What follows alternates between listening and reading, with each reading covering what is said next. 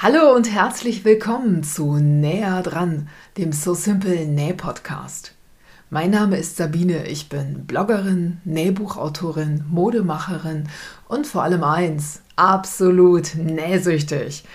In meinem Podcast geht es deshalb um alle Herausforderungen rund um das Thema Nähen. Egal ob Nähneurosen, Knopflochpanik oder Reißverschlussängste, gemeinsam meistern wir alle Hürden und erleben pure Näh-Happiness. Und das mit Episoden, die schon beim Zuhören gute Laune machen und ganz nebenbei eine ordentliche Portion Know-how im Gepäck haben. Viel Spaß beim Zuhören. Hallo und herzlich willkommen zum Näher dran Podcast von So Simple. Heute mit Annette Plachner. Hallo Annette, guten Morgen. Hallo Sabine, guten Morgen. Schön, dass du wieder dabei bist. Magst du dich vielleicht mal kurz vorstellen, damit unsere Hörer wissen, mit wem sie es heute zu tun haben? Ja, ich bin Annette Plachner, bin 46 Jahre, habe zwei Kinder und bin neues äh, Mitglied im Team von Sabine. Freue mich da sehr, dass ich jetzt auch ein bisschen hier mit meinem Beitrag leisten kann. Ich nähe seit 30 Jahren mittlerweile. Also ich habe im Teenie-Alter angefangen, habe es äh, später ähm, mit der Lehre, wollte ich es zu meinem Beruf machen. Dann sind diverse andere Sachen passiert, äh, diverse andere Berufe dazwischen gekommen. Die Leidenschaft fürs Nähen ist geblieben und deswegen hänge ich jetzt immer noch dabei. Sabine und ich haben uns auch kennengelernt auf einer anderen beruflichen Ebene, dem Radio. Ne? Und jetzt äh, haben wir wieder die Verbindung zum Nähen zusammenbekommen. Ja. Und jetzt bin ich dabei. Ich freue mich so sehr. Und ich freue mich ebenfalls. Annette, wir haben ja schon drei Podcasts zum Thema selbstgenähte Sachen verkaufen gemacht. Da bist du ja ein echter Profi. Das hast du jetzt gar nicht erwähnt. Du hast also, du nähst nicht nur sehr schön, du verkaufst deine Sachen auch, sowohl online als auch offline und teilst jetzt in dieser Podcast-Serie deine Erfahrungen mit uns. Heute soll es ja darum gehen, effizient zu nähen, also für den Verkauf zu nähen. Was ist das eigentlich, effizient nähen?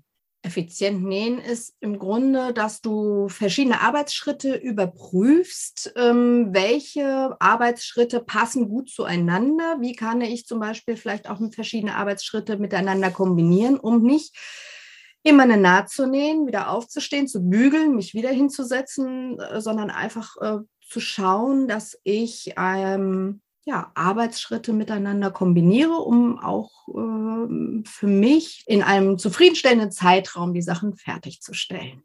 Oh, das war ja schon mal ein genialer Aufschlag, den du da gemacht hast. Lass uns mal gucken. Also, welche Schnittmuster darf ich denn überhaupt verwenden, wenn ich für den Verkauf nähen möchte? Kann ich da einfach irgendein Schnittmuster mir schnappen von irgendeinem Designer, irgendwo runterladen und dann loslegen?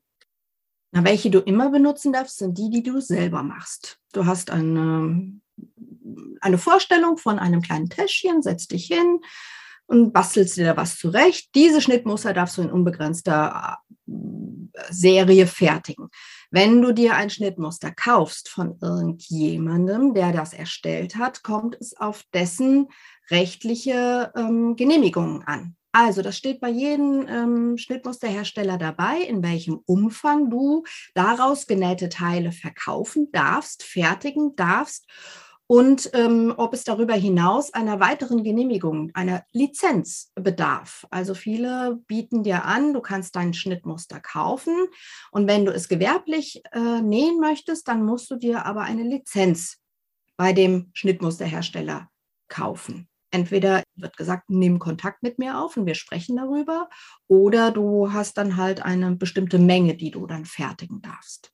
Ah, okay. Und dann ist das praktisch wie eine Nutzungserweiterung und ich darf das nutzen, eben um diese Teile zu nähen und zu verkaufen. Genau, weil es ist ja geistiges Eigentum, das du verwendest. Also es ist ja fremdes geistiges Eigentum, das du für deine Zwecke verwendest und dann ist das einfach auch nur fair, wenn du demjenigen, der die Ideen hatte, der dir die Arbeit sozusagen erleichterst, auch ähm, das honorierst. Ja, absolut, das äh, sehe ich genauso. Also bei, bei So Simple gibt es ja auch eine Lizenz für Schnittmuster die man sich runterladen kann, die man selber ausfüllen kann. Die kostet pro Schnittmuster 10 Euro. Und dann kann man 50 genähte Sachen pro Jahr verkaufen. Wichtig ist natürlich nicht nur bei So Simple, sondern auch bei allen Designern, dass diese Lizenzen meistens eine äh, ja eine Halbwertszeit haben. Also die verfallen nach einem Jahr und dann muss man die wieder erneuern, wenn man dieses Teil eben weiter verwenden will, wenn man dieses Schnittmuster weiter verkaufen will. Annette, was lässt sich denn überhaupt gut verkaufen? Ich muss ja erstmal, bevor ich mich auf ein Schnittmuster stürze, muss ich ja erstmal eine ungefähre Vorstellung davon haben, was ich zum Verkauf nähen könnte. Kann man das so pauschal sagen? Wirklich pauschal sagen kann man das nicht, weil das ist ja einfach eine auch welche Leidenschaft hast du? Was machst du gerne? Was gefällt dir gerne? Man rutscht im Grunde in, in die Schiene, in der man eine persönliche Beziehung hat oder wo man einfach sagt, da habe ich selber Freude daran. Also ähm, entweder sind es dann Dekoartikel, die du gerne hast, äh, was weiß ich, Wimpelketten, die du dir gerne aufhängst, dann machst du ganz viele Wimpelketten. Wenn du Spaß an äh, Täschchen hast, dann rutschst du schnell in die Täschchenschiene. Also das ist eine ganz individuelle Geschichte. Ähm, meistens ist es wirklich eine persönliche Entwicklung, die man nachvollziehen kann. So ist es bei mir jedenfalls gewesen. Man kann an meinen Produkten den Entwicklungsstand meiner Kinder auch ablesen. Also am Anfang waren es die Spucktücher, Lätzchen, Schnullerbänder bis hin über eben Kartenhalter, Tonybox-Hüllen. Und dann geht es halt auch in der Klamottenschiene weiter mit Pumphosen, Mützchen etc. Ja, und entweder bleibt man dabei oder man entwickelt sich halt einfach weiter. Also man geht auch nach persönlichen Vorlieben oder nach dem, was einem leicht von der Hand geht. So verstehe ich das, ja? Genau, genau. Also das ist jetzt ein Beispiel von mir. Das ist aber bei vielen, die ich kennengelernt habe, einfach so. Das geht nach persönlichem Empfinden, persönlichem Geschmack, was man schön findet, das macht man, weil man soll ja auch Freude an dem haben, was man da verkauft und was man herstellt und wofür man seine Zeit halt investiert umso mehr, als es ja wirklich viele Teile sind, die ich dann von derselben Sache, von demselben Schnitt nähen muss, in Anführungsstrichen. Wenn sie es gut verkauft, muss ich ja auch was liefern. Ne? Aber lass uns mal einmal noch mal einen Schritt zurückgehen, bevor wir über den Verkauf sprechen, beziehungsweise über das Produzieren. Wo kriege ich denn meine Materialien her? Wo kaufe ich günstig? Das muss ich ja dann auch wieder rechnen. Du hattest ja in der ersten Podcast-Folge auch schon mal ein bisschen was dazu gesagt, wie sich der Preis von so einem Produkt zusammensetzt. Und wenn ich einen sehr hochwertigen, teuren Stoff kaufe, dann muss ich das ja einpreisen und dann klettert der Preis für mein Täschchen natürlich wieder ganz schön in die Höhe.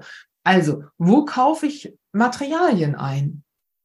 Wenn du einen Gewerbeschein besitzt, hast du ja die Möglichkeit, bei einigen Anbietern dir ein spezielles ähm, Händlerkonto einzurichten zum Beispiel. Du hast einen Stoffhändler deines Vertrauens und im Grunde ist es so, dass eigentlich so gut wie alle ähm, Händlerkonditionen anbieten.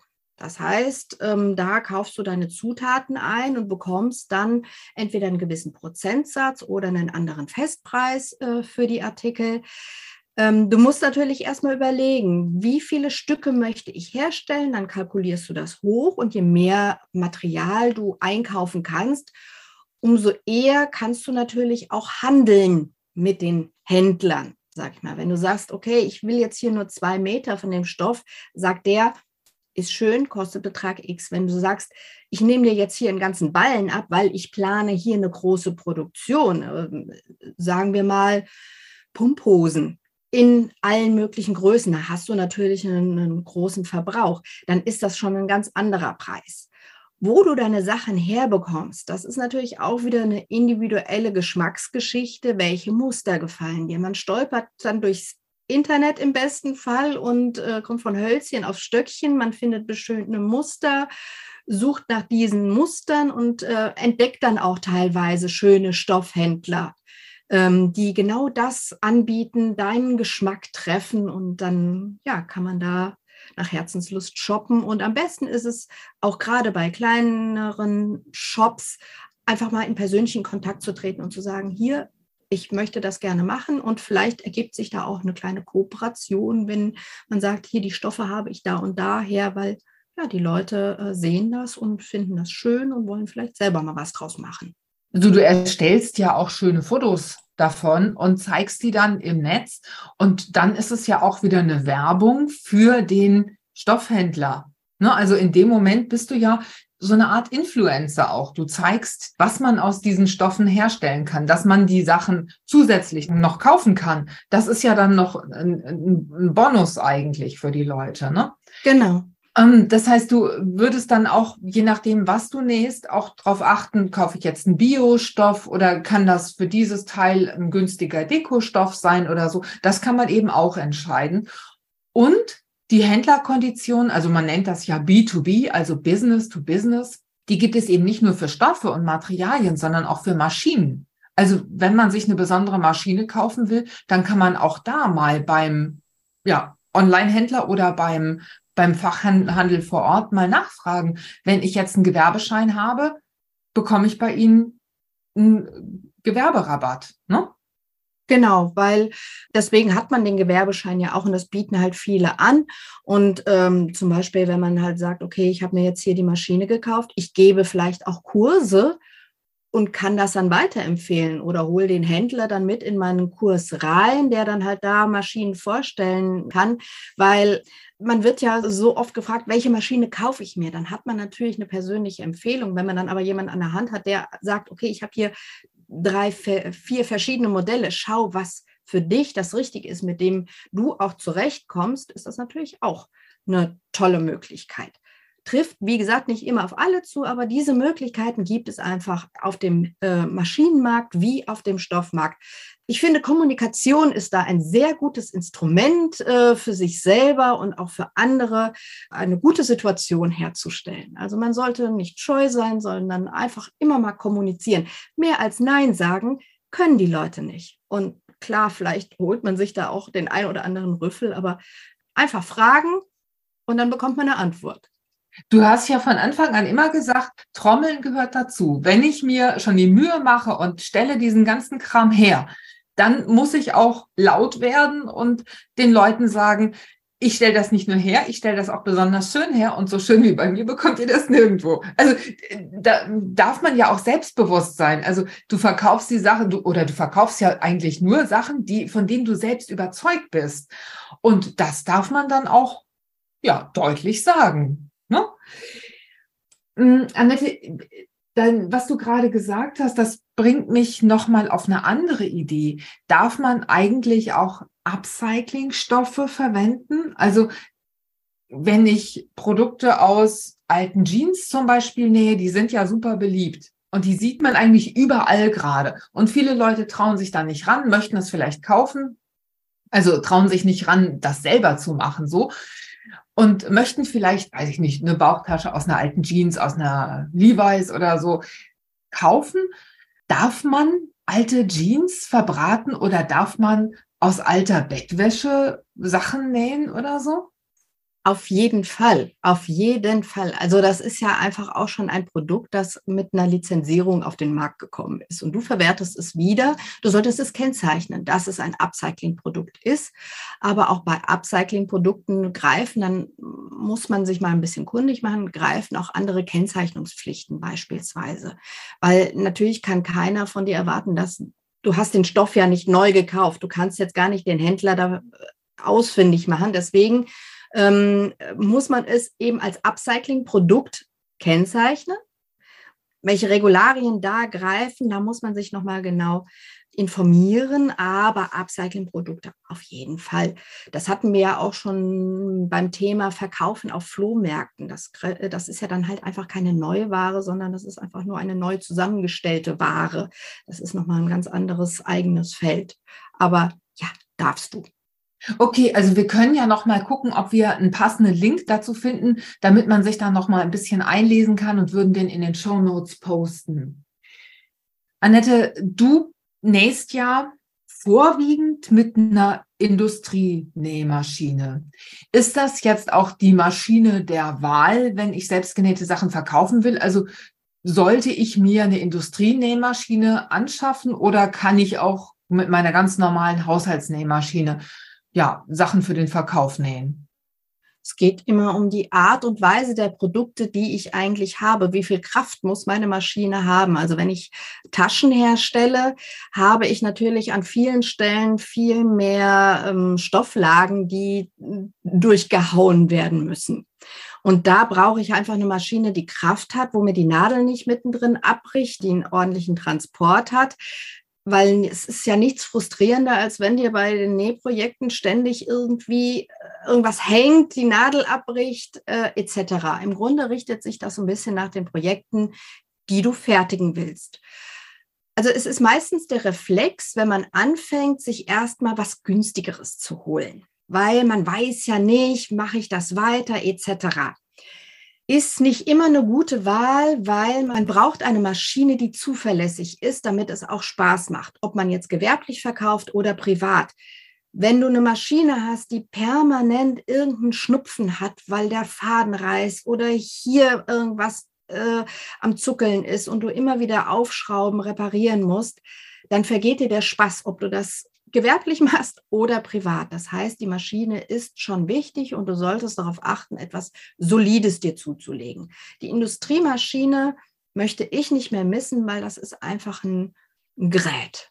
Die powert durch muss ich sagen, die kann auch nur Gradstich und die kann eigentlich auch nur äh, Webstoffe. Bei elastischen Stoffen fängt die auch an und muckt ein bisschen, weil sie kann einfach nur den Gradstich. Ansonsten sollte man wirklich darauf achten, dass man sich gute Maschinen zulegt, mit denen man Spaß hat, die Sachen herzustellen. Ja, verstehe ich. Also ich, ich kann mir vorstellen, dass es nicht nur wichtig ist, die eine gute Maschine zu haben, die solide ist, die gut eingestellt ist, sondern auch eine Maschine, die ich kenne. Ne? Also nicht eine Maschine kaufen und dann direkt loslegen und sich dann wundern, es hakt hier und es hakt dort und ähm, ich drücke immer wieder den falschen Knopf, weil ich an eine andere Maschine gewöhnt bin. Also erstmal auch mit der Maschine ja sich einspielen und ähm, ja sie kennenlernen, bevor ich so richtig loslege. Annette, was gibt's denn zum Thema Personalisieren zu sagen? Also sollte ich Sachen von vornherein irgendwie personalisiert anbieten oder kann man das irgendwie auf Kundenwunsch machen? Personalisierung ist natürlich ein Alleinstellungsmerkmal für dich. Du kannst Produkte anbieten, die nur du anbieten kannst, weil du sie in dieser Zusammensetzung mit den und den Funktionen anbieten kannst. Also es ist eine Art Alleinstellungsmerkmal. Es ist aber auch ein äh, zusätzlicher Aufwand, den du hast, wenn du deine Produkte herstellst. Du kannst sie in der Regel nur bis zu einem gewissen Punkt vorfertigen, zum Beispiel. Also du bist dann einfach, wenn du Sachen personalisierst, ähm, erstmal gezwungen, eine Art Rohling herzustellen, bis du weißt, was will denn der Kunde wo drauf haben. Kommt immer auf das Produkt an, aber das kann dir passieren. Das solltest du im Hinterkopf behalten und du solltest im Hinterkopf behalten, dass du das natürlich in einer gewissen Zeit auch abarbeiten musst, dass du in der Lage bist, wenn personalisierte Wünsche auf dich zukommen, die in einem gewissen Zeitrahmen abarbeiten zu können. Weil ähm, du hast ja eine gewisse Lieferzeit, die du garantierst und das solltest du einhalten. Ob du das von Anfang an anbietest, ist eine wirklich persönliche Entscheidung muss man gucken. Manchmal äh, machen die Kunden einem ja überhaupt erst darauf aufmerksam, dass man Sachen an gewissen Stellen personalisieren kann. Und man sagt, ja, nee, stimmt, das könnten andere ja dann auch haben wollen. Also mache ich das. Das ist eine persönliche Entscheidung. Wie gesagt, das ist immer aber auch ein Mehraufwand, den man mit einpreisen sollte, den man im Hinterkopf behalten sollte. Also wenn ich jetzt so ein Lätzchen mache, du verkaufst ja süße Lätzchen. Mhm. Wenn ich so ein Lätzchen mache, dann kann ich ja schon das Oberteil vom Lätzchen gar nicht fertig machen, weil ich erstmal das Elefantchen oder den Namen oder den Anfangsbuchstaben erstmal aufapplizieren muss, zum Beispiel, bevor ich dann die Stofflagen rechts auf rechts zusammennähe und das Ganze verstürze. Also da bin ich praktisch ja immer in Wartestellung bis irgendjemand seine Bestellung aufgegeben hat und dann kann ich loslegen und das Ding zu Ende machen. Und dann muss ich auch Zeit haben. Ne? Genau, aber hier kommt auch wieder der Punkt so effizientes Nähen. Mit der Zeit erkennst du natürlich auch, wie man bestimmte Arbeitsschritte zum Beispiel erleichtern kann. Lätzchen ist jetzt ein wunderbares Beispiel von dir. Genauso habe ich das anfangs auch gemacht. Ich habe immer erst auf Bestellung hin die Lätzchen gefertigt, Mittlerweile bin ich dazu übergegangen, die Rohlinge zu erstellen und dann die Rohlinge in die Maschine einzuspannen. Sprich, ich habe dann halt ein Lätzchen, das ist total blank und das Muster und der Name kommen dann halt zum Schluss drauf und dann sticke ich beispielsweise beide Lagen gleichzeitig durch. Musste ich erstmal ausprobieren, funktioniert das überhaupt? Es hat funktioniert und erleichtert mir ein bisschen die Arbeit. Bei den Schnullerbändern ist es wieder anders. Also man muss halt einfach gucken, was biete ich für ein Produkt an? Kann ich einen Rohling dafür erstellen, den ich dann einfach benutzen kann oder wird es erst äh, just in time hergestellt, wenn die Bestellung eingeht? Ah ja, verstehe. Also dann äh, in deinem Fall würde man dann einfach auf der Rückseite sehen, wie das gestickt ist, was ja nicht schlimm ist eigentlich. Ähm, Annette, du brauchst ja viele Stoffe für den Verkauf. Du brauchst ja schon viele Materialien, damit du eine Auswahl an Stoffen hast, damit du loslegen kannst. Wie lagerst du Stoffe und wie lagerst du genähte Teile? Das muss ja irgendwie auch so gelagert werden, dass die Sachen dann auch super aussehen, oder? Bügelst du dann ein Täschchen zum Beispiel total platt oder wie machst du das? Ich kaufe regelmäßig neue Kisten dazu. ich lagere die Sachen so, dass sie auf jeden Fall präsentabel sind. Also wenn zum Beispiel Produkte ähm, über den Online-Shop bestellt werden. Dann schaue ich halt einfach, dass ich die Produkte so falte und so verpacke, dass sie beim Kunden nicht völlig Knitterhagel kaputt und äh, faltig ankommen, sondern äh, versuche mit Papier einiges aufzufangen, dass es da keine großen Knicke gibt etc. Wenn ich am Markt bin, dann schaue ich, äh, muss ich vielleicht noch mal drüber dämpfen. Da gibt es ja auch diverseste Materialien, gerade wenn man Klamotten näht, äh, Röcke, Oberteile etc. Selbst wenn es Jersey ist, bilden sich halt über die Lagerung äh, hinweg ein paar Falten. Da muss man einfach schauen, dämpfe ich nochmal drüber, weil das Auge kauft einfach mit. Und wenn ich, das ist mal eine persönliche Geschichte, wenn ich an den Stand komme und da hängt einfach nur alles krumpelig äh, und schief auf den ähm, Ständern, dann will ich da gar nicht stöbern, selbst wenn mir das ganz gut gefällt. Aber dann denke ich mir, dann hat ja, dann hat die Verkäuferin, der Verkäufer hm, gar nicht so eine Wertschätzung seinen Sachen gegenüber. Man muss halt schauen, dass die Sachen hinterher für den Kunden auch noch ansprechend sind und für dich natürlich auch äh, einigermaßen lagerfreundlich. Stoffe halt äh, stehend, liegend, immer mal wieder wenden. Achtung, ähm, Sonnenlicht, da muss man auch vorsichtig sein. Sachen bitte ähm, am besten lichtgeschützt verpacken, weil nichts ist schlimmer, als wenn du dir einen Teil in die Hand nimmst und siehst, dass die Sonne es an einer Stelle total zerschossen hat, weil damit ist dein Produkt einfach unbrauchbar oder halt einfach zweite Wahl. Das passiert bei Schaufenstern ganz gerne. Da muss man immer schauen, dass man da eine gewisse Fluktuation hat und ähm, da sollte man auch zum Beispiel, wenn man Sachen als Mietkiste irgendwo hingibt, ja, dass man mit dem Verkäufer, mit dem Laden drüber spricht, an welcher Stelle wird es präsentiert, dass man immer eine, eine gewisse Varianz hat, dass die Sachen eben nicht durch Sonne oder sowas verschossen werden. Oh ja, ein super guter Hinweis. Du sag mal, müssen eigentlich Stoffe grundsätzlich vor dem Verkauf gewaschen werden? Weil gewaschene Stoffe, die haben ja dann auch schon wieder Waschspuren, was dann sich auch auf die Optik auswirken kann, ne? Also im Grunde ist es so eine Sache, was bietest du an? Nähst du Taschen, musst du die Stoffe nicht waschen, weil die Ta äh, Taschen per se selten gewaschen sind. Bei Kleidung ist es wieder ein anderes Feld. Da wird ja von den Herstellern auch schon ähm, bei Jersey, ähm, auch bei Webware gesagt, Achtung, sie schrumpfen ein. Du hast irgendwie drei bis fünf Prozent Verlust. Sowas musst du einpreisen. Entweder schaffst du das über das Schnittmuster, das in, äh, aufzufangen, oder du wäschst die Stoffe vorher vor. Du hast es schon gesagt, es ist natürlich schwierig, wenn du einen Stoff gewaschen hast, sieht er anders aus, als wenn er vom Ballen kommt. Die Farben sind dann vielleicht ein bisschen trüber, kann passieren, muss nicht, je nachdem, welche Qualitäten du hast. Und du musst sie bügeln. Du hast für dich dann natürlich auch mehr Aufwand.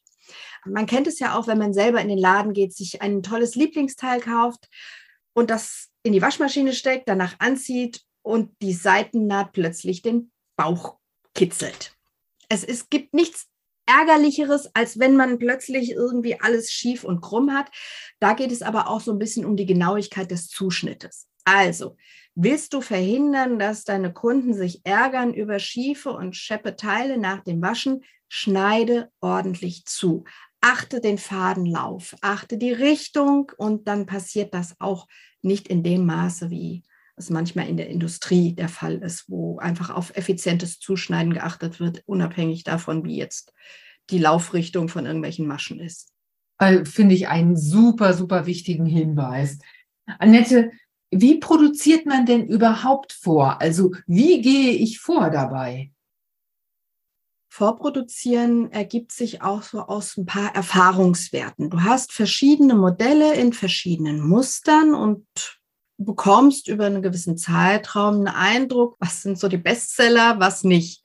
Und die machst du natürlich in einer größeren Stückzahl, in einer größeren äh, Auflage als die Muster, die dir zwar gefallen, aber anscheinend den Kunden nicht, weil das passiert ja auch. Du hast dann irgendwie dein, dein Herz an einen Stoff verloren und denkst dir, das reißen sie dir aus den Händen und bist überrascht, dass das gar nicht der Fall ist. also vorproduzieren ähm, sollte man auch immer gucken, mache ich Einheitsgrößen? Kann ich jetzt ganz viele Teile vorproduzieren oder gehe ich vielleicht auf Größenwünsche meiner Kunden ein? Bei Mützen hat man da natürlich eine gewisse Varianz, die man abdecken muss. Und dann kannst du nicht den ganzen Stoff auf einmal verschneiden mit einer Größe, sondern man guckt halt, dass man von verschiedenen Größen verschiedene Mengen auch äh, herstellt. Aber das ist auch so eine Gefühlssache, die man sich so ein bisschen erarbeiten muss. Man bekommt das irgendwie raus, die Muster gehen, die Muster gehen nicht. Und dann ist es natürlich auch teilweise Jahreszeit und Launenabhängig und ähm, ja, Jahr, nicht nur Jahreszeitabhängig, sondern halt auch, ähm, steht Weihnachten vor der Tür oder ist es Ostern? Was brauchen die Leute? Was möchten die Leute? Wie sind die Leute drauf? Regnet es viel oder scheint die Sonne? Ah, okay. Also ich höre daraus, man sollte eben auch nicht nur auf die geäußerten Kundenwünsche hören, sondern auch ja, registrieren, dass Kunden praktisch mit den Füßen abstimmen. Also das, was gut verkauft wird, das, was gute Bewertungen bekommt, das, was immer wieder in den Warenkörben landet. Also bei, ähm, bei Etsy siehst du das ja wahrscheinlich, ne? Wie, welche Produkte, wie viele Leute in den Warenkörben haben, das wird da ja immer angezeigt. Das heißt, es, das ist auch ein guter Indikator dafür, was Leute eigentlich wollen, ne? Genau es sind einfach Erfahrungswerte, die du sammelst und die du beobachten solltest, wo du einfach aufmerksam sein solltest. Du kannst deinen eigenen Stiefel fahren, aber entweder gehen die Kunden das mit oder halt eben nicht. Das ist eine Geschichte, die, die halt ganz interessant ist. Und wenn du ja, wenn du fürs Verkaufen nähst, musst du dir halt auch bewusst sein, dass du manchmal auch Sachen machst, die dir vielleicht nicht immer so 100% Spaß machen, die aber die Kunden gerne möchten. Aber da du ja ein Business betreibst und das sich ja auch irgendwie rechnen soll, trägst du dem Rechnung den Kunden gegenüber. Aber seien wir mal ehrlich, man, die wenigsten bieten Sachen an, die sie gar nicht mögen. Und man hat ja auch manche Sachen auch angeschafft, manche Stoffe angeschafft, weil sie einem selber gefallen. Und dann ist es ja schön, wenn die Kunden das durch ihren Zuspruch honorieren. Aber du sagst, offen bleiben, flexibel bleiben, sich nicht total festfahren in dem, was nur einem selbst gefällt, sondern auch mal lauschen, mal hinhören, was sagen die Leute auch bei Facebook, auf Social Media, welche, ja, wenn du deine Sachen postest bei Instagram oder Facebook, wo gibt's besonders viele Likes, wo gibt's besonders viele Kommentare, wo sagen die Leute, oh, das hätte ich aber gerne in grün oder so. Also das wirklich mitnehmen, sich vielleicht auch mal aufschreiben, vielleicht mal eine Strichliste machen. Die sagt nämlich oft mehr als tausend Worte, denke ich. Annette, ähm, wie arbeite ich denn jetzt sinnvoll? Also wie mache ich das, damit ich mit möglichst wenig Aufwand möglichst viele, möglichst schöne Teile produzieren kann? Im Grunde schaust du dir deine Arbeitsschritte im Detail an. Wie viele Arbeitsschritte habe ich an welchen Stellen? Was gehört denn zu welchem Arbeitsschritt dazu? Und kann ich nicht Arbeitsschritte miteinander kombinieren? Kann ich nicht einfach mehrere Teile hintereinander bauen. Also wenn ich Taschen herstelle, gerade auch verschiedene Muster, ich nähe dann einfach für fünf bis sechs Taschen erstmal die Reißverschlüsse ein, damit ich eben alle zusammen bügeln kann. Das ist auch was. Wir, zu den Arbeitsschritten gehört ja auch zum Beispiel das Zwischenbügeln oder Überbügeln. Und muss ich das Bügeleisen die ganze Zeit anlassen, was ein Stromfresser ist, oder kann ich es zwischendrin ausschalten, weil ich erstmal andere Dinge zu tun habe? Dann habe ich für mich einfach auch eine Methode gefunden, dass ich zum Beispiel Nähte, die innen liege, alle mit einer gleichen Farbe nähe. Das ist ein gebrochenes Weiß bis ein hellgrau, eine unauffällige Farbe. Nähte, die, die nicht sichtbar sind. Das heißt, ich kann mehrere Teile in verschiedenen Mustern und Farben gleichzeitig nähen mit einer Farbe, muss nicht umspannen. Wenn ich dann Sachen absteppe, schaue ich, dass ich Teile finde, die halt die gleiche Farbfamilie haben, dass ich aber nicht ständig hier meine Fäden umspannen muss. Das ist ja auch Arbeitsaufwand, den ich habe. Man muss Arbeitsschritte überprüfen und auch dahingehend überprüfen, ob man sie nicht zusammenlegen kann.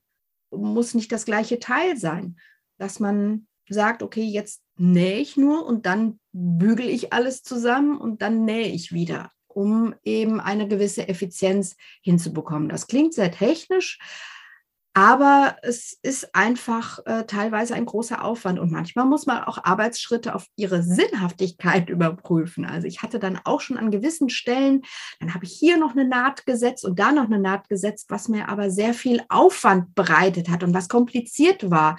Und dann habe ich es mal weggelassen und habe gesagt, okay, dem Teil fehlt jetzt hier nichts, wenn ich da nicht auch noch das feststeppe oder absteppe. Und das gehört halt auch dazu. Ah ja, sehr wichtiger Hinweis. Super, ja.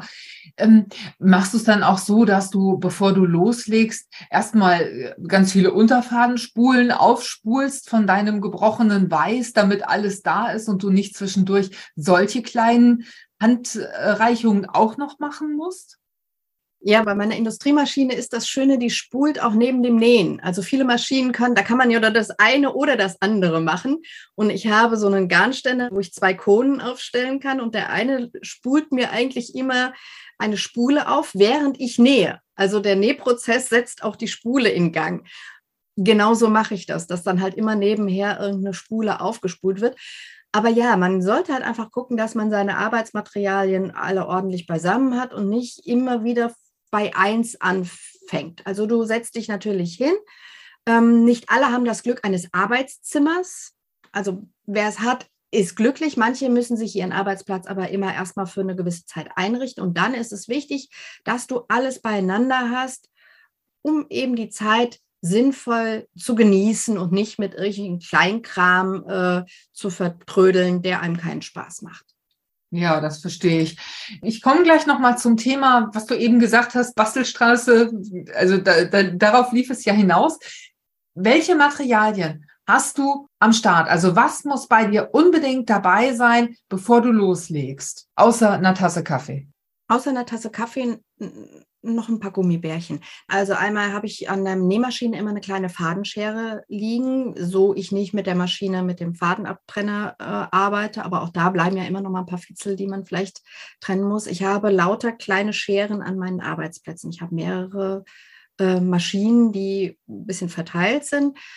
Ich habe ähm, meinen Rollschneider, mein Lineal und mein Bügeleisen mit Bügelbrett, das immer bereit ist. Ich habe eine Bügelstation und dann, die schaltet sich nach einer gewissen Zeit automatisch ab. Dann blinkt da das Licht und dann merke ich schon, wie ich in den Projekten bin. Okay, jetzt brauche ich nur noch so und so lang und dann drücke ich ab und zu dann schon mal aufs Knöpfchen, weil ich weiß, äh, in fünf Minuten brauche ich das Bügeleisen. Also mache ich es jetzt schon mal an, dass es dann Temperatur hat und ich nicht dann noch stehen muss und warten muss, dass es auf Temperatur ist.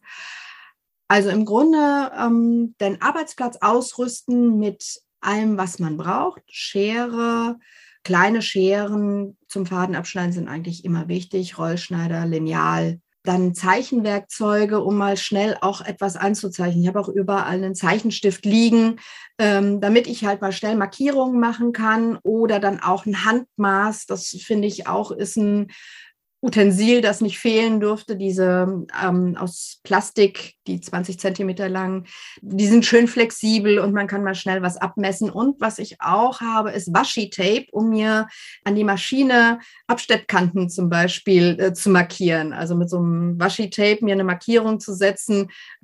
Jetzt ist der, der Saum drei Zentimeter. Wo muss der Stoff langlaufen, damit ich diese drei Zentimeter Saum gut absteppen kann?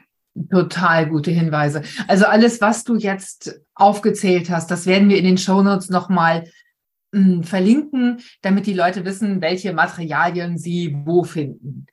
Super. Ja, Annette, jetzt komm, Butter bei die Fische.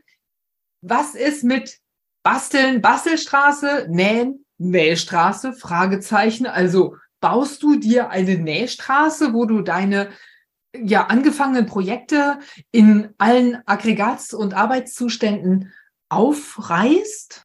Genau so sieht das bei mir aus. Also ich bereite mehrere Produkte gleichzeitig vor. Und wenn es zum Beispiel darum geht, zwei Stoffe miteinander zu verbinden, dann klemme ich mir die jeweiligen Stoffe zusammen, dann liegt da ein ganz großer Haufen und dann setze ich mich an die Maschine und dann wird das durchgerattert. Ich bin auch ein ganz großer Freund davon, einfach ähm, diesen, dieses Anschlussnähen. Also du nähst äh, eine Naht und dann legst du schon das nächste Teil wieder drunter und dann äh, schneidest du einfach nur die Teile in der Mitte durch. Du hast hinten keinen großen Fadenverlust und kannst einfach eins nach dem anderen durchnähen hat dann auch wieder den Vorteil, alle Teile sind gleichzeitig fertig und ich kann sie alle gleichzeitig bügeln.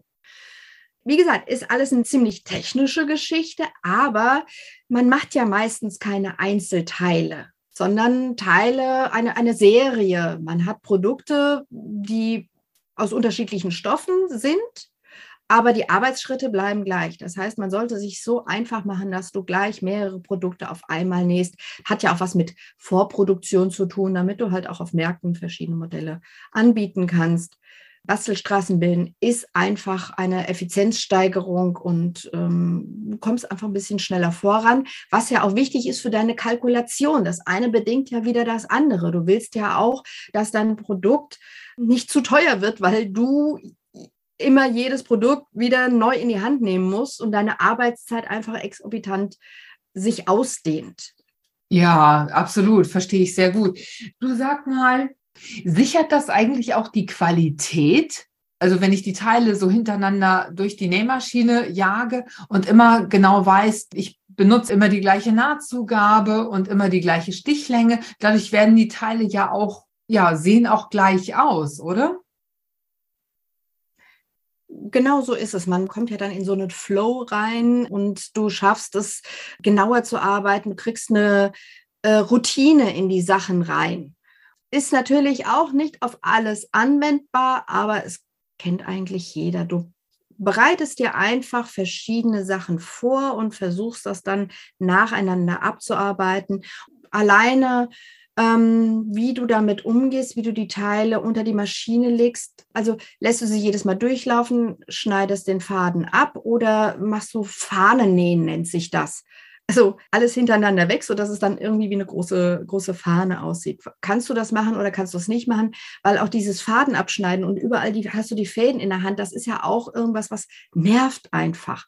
Wie kann ich mir das Arbeiten einfach leichter und schöner machen und habe auch nicht so viel Verschleiß oder Verbrauch an Dingen. Absolut nachvollziehbar. Du sag mal, wenn ich jetzt meine genähten Teile fertig habe, müssen da eigentlich Etiketten rein, also Größenetiketten oder Pflegehinweise oder kann ich das handschriftlich machen? Wie sieht das damit aus? Die Pflegehinweise sind optional.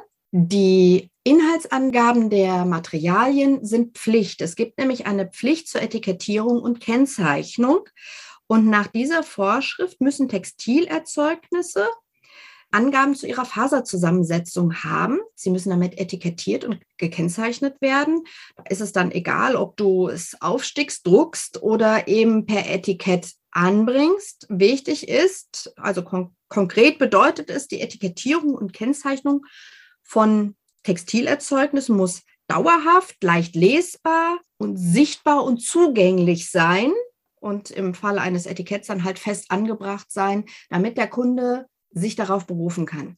Also die Idee, ich mache das Etikett irgendwo rein, man sieht es aber nicht, aber wenn jemand fragt, ist es ja irgendwo vorhanden, wenn man die Naht aufmacht, das äh, funktioniert nicht. Nein, der Kunde muss eindeutig erkennen können, was ist die Faserzusammensetzung dieses Produktes, weil du bringst Waren im EU-Markt in Umlauf und da gelten einfach die EU-Vorschriften. Aber nochmal eine Frage dazu. Reicht das dann nicht? Du hast jetzt einen Etsy-Shop. Bei Etsy kannst du ja auch alle Materialien und Zusammensetzungen und die Herstellungsart und so angeben. Reicht das nicht, das da zu machen? Naja, eine äh, Homepage ist ja flexibel. Der Kunde liest das zwar und bestellt, aber du kannst am nächsten Tag ja wieder was ganz anderes reinschreiben, vor allem wenn du vielleicht die Produktbeschreibung für was anderes benutzt. Also nein, der Kunde muss schon auf dem Produkt erkennen, was ist es, äh, was ist es für ein Material, wie ist die Materialzusammensetzung, ähm, weil er sich da einfach darauf beziehen kann, wenn er ja, nicht zufrieden ist mit dem Produkt oder halt Probleme mit dem Produkt hat. Es gibt da Ausnahmen, Taschen, Umhängetaschen, Koffer und sowas. Das fällt wieder unter Teschner, auch wenn sie aus Textilien sind. Die müssen das nicht unbedingt haben. Aber ansonsten alles, was du aus Textilien herstellst, sollte gekennzeichnet sein. Ich weiß, das machen nicht alle, aber wenn jemand kommt und dir Böses will, dann kann er das. Dann wirst du in die Pflicht genommen. Ähm, auch ein krasser Aufwand eigentlich. Ne? Also das spricht ja schon dafür, dass man sich dann für ein Produkt entscheidet und dafür einmal ein Etikett entwirft und das irgendwie dazu legt oder mit einer Sicherheitsnadel dran tackert oder keine Ahnung. Und dann, dann hat man es aber auch. Ähm, Annette, Gewährleistung und Garantie. Kannst du da was dazu sagen? Was ist der Unterschied? Wie ist das einzuschätzen für so einen Kleinunternehmer? Also die Gewährleistung und Garantie sind ähm, zwei unterschiedliche Bereiche. Die Garantie ist eine freiwillige Leistung des Händlers. Also du sagst, ich übernehme die Garantie, dass dieses Produkt ein, zwei, drei, fünf Jahre hält. Das ist was, womit du dich halt absetzen kannst, ein Alleinstellungsmerkmal oder einen, einen Kaufanreiz setzen kannst, ist aber eine freiwillige Geschichte. Mit der Gewährleistung dagegen ist eine Pflicht, mit der du für Sachmängel gerade stehst. Also du garantierst dem Kunden gegenüber, dass du ihm ein Produkt vertreibst, das keine Mängel aufweist, das den Produktbeschreibungen entspricht, die du angibst und dass das Produkt, wie gesagt, den, den Beschreibungen und dem Zustand äh, beim Kunden ankommt, dass du garantierst. Das ist deine Gewährleistung. In der Gewährleistung, da steht dann äh, sowas drin wie, äh, ja, wenn, wenn irgendwas beim Kunden vor Ort kaputt geht, kann er es dann zurückschicken und er kriegt es neu oder er schickt es dir zurück auf eigene Kosten und oder auf deine Kosten und du reparierst es dann und setzt die Naht neu oder sowas. Also das muss definiert sein. Das muss definiert sein, ja, auf jeden Fall. Und es ist ja auch, äh, es kommt ja immer auch auf die Art des Schadens an, wenn der Kunde halt nicht sachgerecht mit den Sachen umgeht und dann behauptet, es wäre ein Mangel von dir. Äh, das geht natürlich auch nicht, wobei man dann halt irgendwie als Verkäufer immer ein bisschen die kürzeren zieht, weil äh, Kunden sind dann doch teilweise sehr eigen. Und man ist als Verkäufer auch in der Pflicht, selbst wenn du guten Gewissens deine Sache irgendwo hingeschickt hast, sie kommt aber dann beim Kunden einfach mangelhaft an, ja, stehst du dafür gerade. Aber die Gewährleistungspflicht, das wird auch nochmal definiert, was sich darunter fasst. Das ist auch wieder der Bereich AGBs, die man haben sollte, ähm, wo man sich einfach mal mitten auseinandersetzt. Was hat der Kunde für Rechte, was habe ich für Rechte, beziehungsweise was habe ich als Verkäufer auch für Pflichten. Das sollte man sich halt auch immer bewusst machen. Da hast du ja im ersten Podcast auch schon eine Menge drüber gesagt. Wo kann man die AGBs bekommen und wie macht man das? Also wer da jetzt Fragen zu hat, sollte sich den ersten Podcast nochmal anschauen. Wir packen alles, was wissenswert ist dazu, nochmal als Links in die Show Notes. Was ich mich gefragt habe, wenn jemand Sachen zurückschickt, weil du hast das letzte Mal gesagt, naja, das Elefantchen war halt nicht in der Mitte, sondern der Fuchs. Wenn der Kunde sagt, das gefällt mir aber nicht und er schickt es zurück bei nicht gefallen muss er wahrscheinlich selber die Kosten tragen. Ne? Auch das muss ja in den AGBs stehen. Wer trägt die Kosten wofür? Aber ist dieses Teil, also das ist jetzt nicht das Thema meiner Frage. Das, da haben wir uns ja schon in den letzten Podcasts drum gekümmert. Meine Frage ist, wenn das Teil wieder bei dir ankommt, ist das dann gebraucht oder, und musst du das dann, wenn du das wieder in den Verkauf bringen willst, als gebraucht deklarieren? Oder ist das immer noch neu und das macht überhaupt keinen Unterschied? Also ist ein bisschen eine, äh, eine piefige Frage, aber die kam mir gerade so. Du musst dir eigentlich den Zustand angucken, äh, wie das Produkt wieder bei dir zurück ankommt, weil es natürlich auch da Kunden gibt, die sagen, okay, ich habe das jetzt hier zwei, dreimal benutzt und es entspricht aber nicht meinen Vorstellungen. Ich habe es aber noch in der Rückgabefrist äh, an dich zurückgeschickt und dann hast du aber irgendwas in der Hand und denkst ja, nee, das kann ich jetzt so nicht mehr verwenden. Dann hast du halt zum Beispiel auf Märkten oder etc. eine Kiste mit zweite Wahl. Also so würde ich es kennzeichnen. Das kannst du auch im Online-Shop zum Beispiel einstellen, dass du Produkte kennzeichnest als, das sind Rückläufer, die gibt's jetzt halt günstiger. Es ist alles in Ordnung, technisch überprüft, optisch alles einwandfrei, aber es sind halt Rückläufer. Dann gibt's aber auch wirklich dann Sachen, da packen die Leute es einfach nur aus, schauen sich's an und schicken es genau so wieder zurück. Also das hatte ich auch schon so, ach nee, jetzt gefällt's mir doch nicht. Das kam bei mir wieder fast so an, wie ich es verkauft hatte.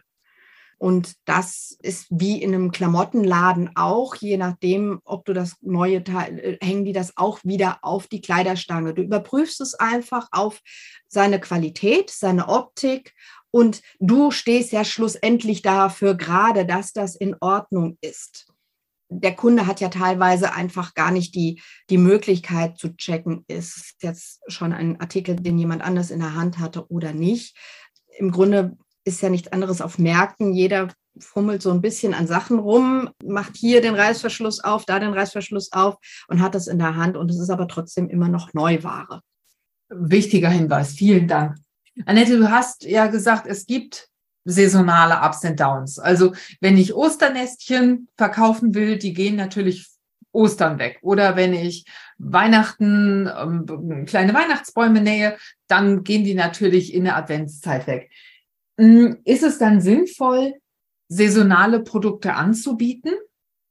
Wenn du gerne das machen möchtest, auf jeden Fall. Also natürlich ist es sinnvoll, auf die Saison einzugehen, auch was Muster angeht. Ähm, Thema Mützen. Äh, Im Frühjahr werden andere Beanies, Muster etc. verlangt als jetzt im Herbst. Da bist du bereiter, dann auch mal eine Schneeflocke auf einer Mütze zu garantieren. Aber im Frühling möchtest du dann doch lieber eher eine Frühlingsblume auf dem Kopf deiner Kinder sehen, um das äh, Jahr zu begrüßen. Also du hast halt ein Produkt und äh, richtest das so ein bisschen aus, den Stoff nach den Jahreszeiten. Im Grunde kommt es darauf an, welche Produkte vertreibst du und sind sie überhaupt ähm, saisonal produzierbar? Viele Sachen werden das ganze Jahr gebraucht, aber halt zu bestimmten Anlässen mehr als sonst. Aber du musst da jetzt nicht auf irgendwelche farblichen äh, oder musterhaften Besonderheiten eingehen. Es kann sinnvoll sein. Du musst dir aber auch bewusst machen, dass wenn du halt nicht alles zu Ostern abverkaufst, du die Sachen dann einfach mal ein Jahr dann auch zu Hause lagern musst. Und dann musst du schauen, sind die Sachen dann im nächsten Jahr dann immer noch so in Ordnung und äh, werden die Sachen dann immer noch in der Form gewollt oder gebraucht. Hasen gehen natürlich immer, aber gerade wenn es um besondere Farbtrends geht, sollte man halt einfach darauf achten, wie lange kann ich es dann verkaufen oder wann haben sich die Leute daran satt gesehen. Ja, also gerne auch, wenn man dauerhaft verkaufen will, auf Klassiker setzen und ansonsten vielleicht auch, wenn, wenn du sowas sehr Trendiges hast, nicht so die Riesenstückzahl machen wahrscheinlich, oder? Genau. Ich meine, es kann dir natürlich passieren, dass dir zu dem Zeitpunkt dein eines Stück wahnsinnig äh, aus den Händen gerissen wird, weil du genau den Nerv der Zeit getroffen hast. Dann holst du dir Bahnen an Stoffen und dann ebbt es nach zwei, drei Monaten wieder ab, weil eine andere Kuh durchs Dorf getrieben wird. Äh, das kann dir passieren. Und dann suchst du dir am besten neue Nähprojekte, beobachtest den Markt, was wird denn jetzt äh, verlangt, was kann ich denn jetzt daraus machen. Man sollte halt auch immer ein bisschen flexibel sein und offen sein für Neues und auch äh, Marktbeobachtung betreiben. Es ist keine Schande, sich äh, nach rechts und links umzugucken, was machen denn die anderen. Kann ich das? Will ich das? Oder vielleicht auch einfach ganz neue selber Trends setzen, wenn man der Typ dafür ist. Ja, auf jeden Fall. Wichtiger Hinweis. Annette, wie schwer ist das eigentlich, wenn du liebevoll selbstgenähte Sachen hast, die abzugeben? Fällt dir das schon mal schwer? Es ist weniger, dass es mir schwer fällt, die Teile abzugeben, als dass ich mich freue, wenn sie in die richtigen Hände abgegeben werden. Das ist, ähm, immer besonders schön auf Märkten, wenn ich sehe, dass die Leute sich an den Sachen erfreuen, dann mache ich das sehr gerne und ich weiß ja auch, dass da äh, von mir sehr viel drin steckt. Es gibt dann auch Einzelteile, wo ich einfach weiß, wie viel ich da rein investiert habe. Dann überlege ich, sollte ich es vielleicht selber behalten? Nein, ich kann es jetzt nicht auch noch bei mir unterbringen. Und aber auch da freue ich mich, wenn sich dann jemand findet, der das wertzuschätzen weiß. Aber es ist natürlich erstmal ein Schritt, die selbstgemachten Sachen zu verkaufen, aber meistens ist es eher ein, ein wohliges Gefühl und ein Zufriedenheitsgefühl, wenn man die Anerkennung der Kunden dann erhält. Ja, ich bin mir ganz sicher, dass deine Sachen ganz viele Kunden gewinnen und finden werden. Wir werden auf, auf jeden Fall in die Show Notes ihren Etsy-Shop mal verlinken, damit ihr euch das angucken könnt und gegebenenfalls auch mal was kaufen könnt bei Annette. Annette, eine letzte Frage woher nimmst du die Motivation, immer wieder dasselbe zu nähen? Für viele ist es ja so, dass die ja immer auf der Jagd nach neuen Nähprojekten, nach neuen Schnitten sind. Woher kommt die Motivation, 50 Mal dieselbe Tasche zu nähen? Für mich ist es teilweise ähm, Meditation. Du kennst die Handgriffe. Du musst nicht groß nachdenken, sondern es passiert von selber. Aber es stellt mich zufrieden. Es klingt blöd. Manchmal ist es Arbeit, ja, aber meistens stellt es mich zufrieden. Ich, ich, ich bin sicher in dem, was ich tue. Ich ähm, setze mir ein Hörbuch äh, auf die Ohren und bin dann einfach weg. Und das ist meine Me-Time, die ich nutze, klingt jetzt komisch, aber die ich effizient nutze, indem ich ähm, Zeit für mich nehme, aber dann auch noch etwas für andere mache. Und je öfter du ein Produkt äh, hergestellt hast, äh, umso leichter fallen dir die Arbeitsschritte und äh, man muss nicht mehr so viel nachdenken, kann die Gedanken einfach sausen lassen. Es gibt ja ganz unterschiedliche Motivationen, warum man sich an die Nähmaschine setzt. Entweder um seine Gedanken treiben zu lassen oder um sich einfach nur mal auf was anderes zu konzentrieren und nicht das Gedankenkarussell anzuschmeißen, sondern einfach nur bei den Gedanken eben bei dem Projekt zu sein. Ah, okay. Ähm, das ist, klingt so ein bisschen wie das Äquivalent zum selbstfahrenden Auto, die selbstnähende Nähmaschine, total im, im Autopiloten nähen. So, so klingt das. Ich habe eben gesagt, letzte Frage. Ich habe noch eine, die ich gerne nachschieben würde. Wenn du eine sehr gute Freundin hättest, ich weiß, du hast mehrere sehr gute Freundinnen, aber wenn eine sehr gute Freundin zu dir kommen würde und würde sagen, Annette, ich habe mir überlegt, ich nähe ja so gerne, ich würde jetzt auch für den Verkauf nähen. Welche drei goldene Tipps würdest du ihr mitgeben? Als erstes setz dich hin und kalkuliere durch, was möchtest du machen, was wird es dich kosten, was brauchst du alles dafür zur Kalkulation gehören nicht nur die Stoffe und Materialien, sondern auch die Zeit, die Energie und eventuell einfach auch Lizenzen, ähm, Scheine, ähm, Genehmigungen, die du brauchst. Setz dich hin. Was brauche ich? Mach eine lange Liste. Zeit ist dann der nächste Faktor. Hast du die Zeit, das alles herzustellen? Hast du die Zeit, regelmäßig da dran zu gehen, auf Kundenwünsche einzugehen, auf Bestellungen einzugehen? Schaffe dir Zeitfenster und ähm, schaue, dass du nicht irgendwie unzufrieden wirst mit der Geschichte. Also du musst dir sicher sein, dass du das machen willst, dass auch niemand darunter leidet, dass nicht Familie, Hobby oder anderes darunter leidet und dich dann unzufrieden macht.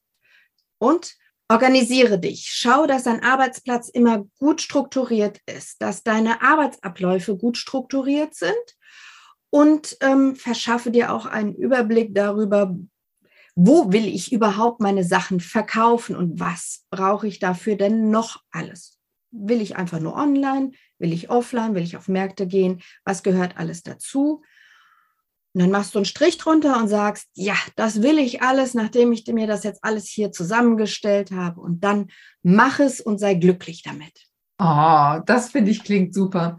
Annette, wir sind schon am Ende unserer vierteiligen Serie. Ich finde das ein bisschen schade. Ich habe so viel von dir erfahren, so viel gelernt, so viele neue Einblicke auch bekommen die weit natürlich über das hinausgehen, was man als für den Verkauf nähen bezeichnen kann. Also du hast ja ganz viele Sachen erzählt, die man auch nutzen kann, wenn man einfach nur fürs Hobby näht oder für Freunde oder so. Das war wahnsinnig wertvoll für mich und ich hoffe für unsere Zuhörer natürlich auch. Hat es dir denn auch gefallen? Auf jeden Fall. Das war äh, auch sehr spannend, mal einige Sachen selber nochmal zu hinterfragen und ähm, Selbsterkenntnisse zu gewinnen.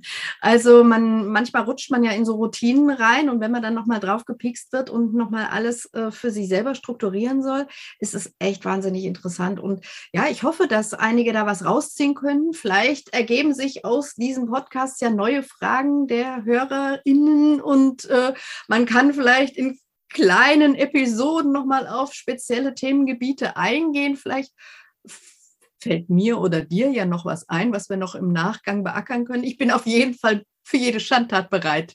Großartig, ja. Also, ihr habt es gehört, was Annette gesagt hat. Schreibt eure Fragen in die Kommentare. Die Fragen können allgemeiner sein, die Fragen können sehr speziell sein. Also stellt einfach eure Fragen. Wir versuchen alle Fragen aufzunehmen. Vielleicht können wir sie auch in den Kommentaren noch nicht direkt beantworten, sondern nutzen einfach einen nächsten Podcast dazu, darüber zu reden. Aber wir freuen uns natürlich total darüber, von euch zu hören und auch eure Meinung zu dieser Podcast-Serie. Das ist ja die erste Podcast-Serie, die So Simple jetzt macht. Eure Meinung dazu zu hören. Also schreibt uns und liked und ja, empfehlt uns natürlich gerne weiter. Annette, für heute sage ich vielen Dank, dass du dabei warst. Und euch sage ich vielen Dank fürs Zuhören. Annette und ich sagen Tschüss. Tschüss. Das war's für heute. Ich hoffe, dieser Podcast hat dir den ein oder anderen Aha-Moment beschert. Schreib mir doch mal in den Kommentaren, ob dir unsere Tipps weiterhelfen. Wenn du magst, lass mir ein Like und ein Abo da, dann bleibst du immer auf dem Laufenden und bekommst direkt eine Info, wenn ich wieder eine neue Episode veröffentliche. Für heute sage ich vielen Dank fürs Zuhören und Happy Simple Sewing. Bis zum nächsten Mal. Tschüss.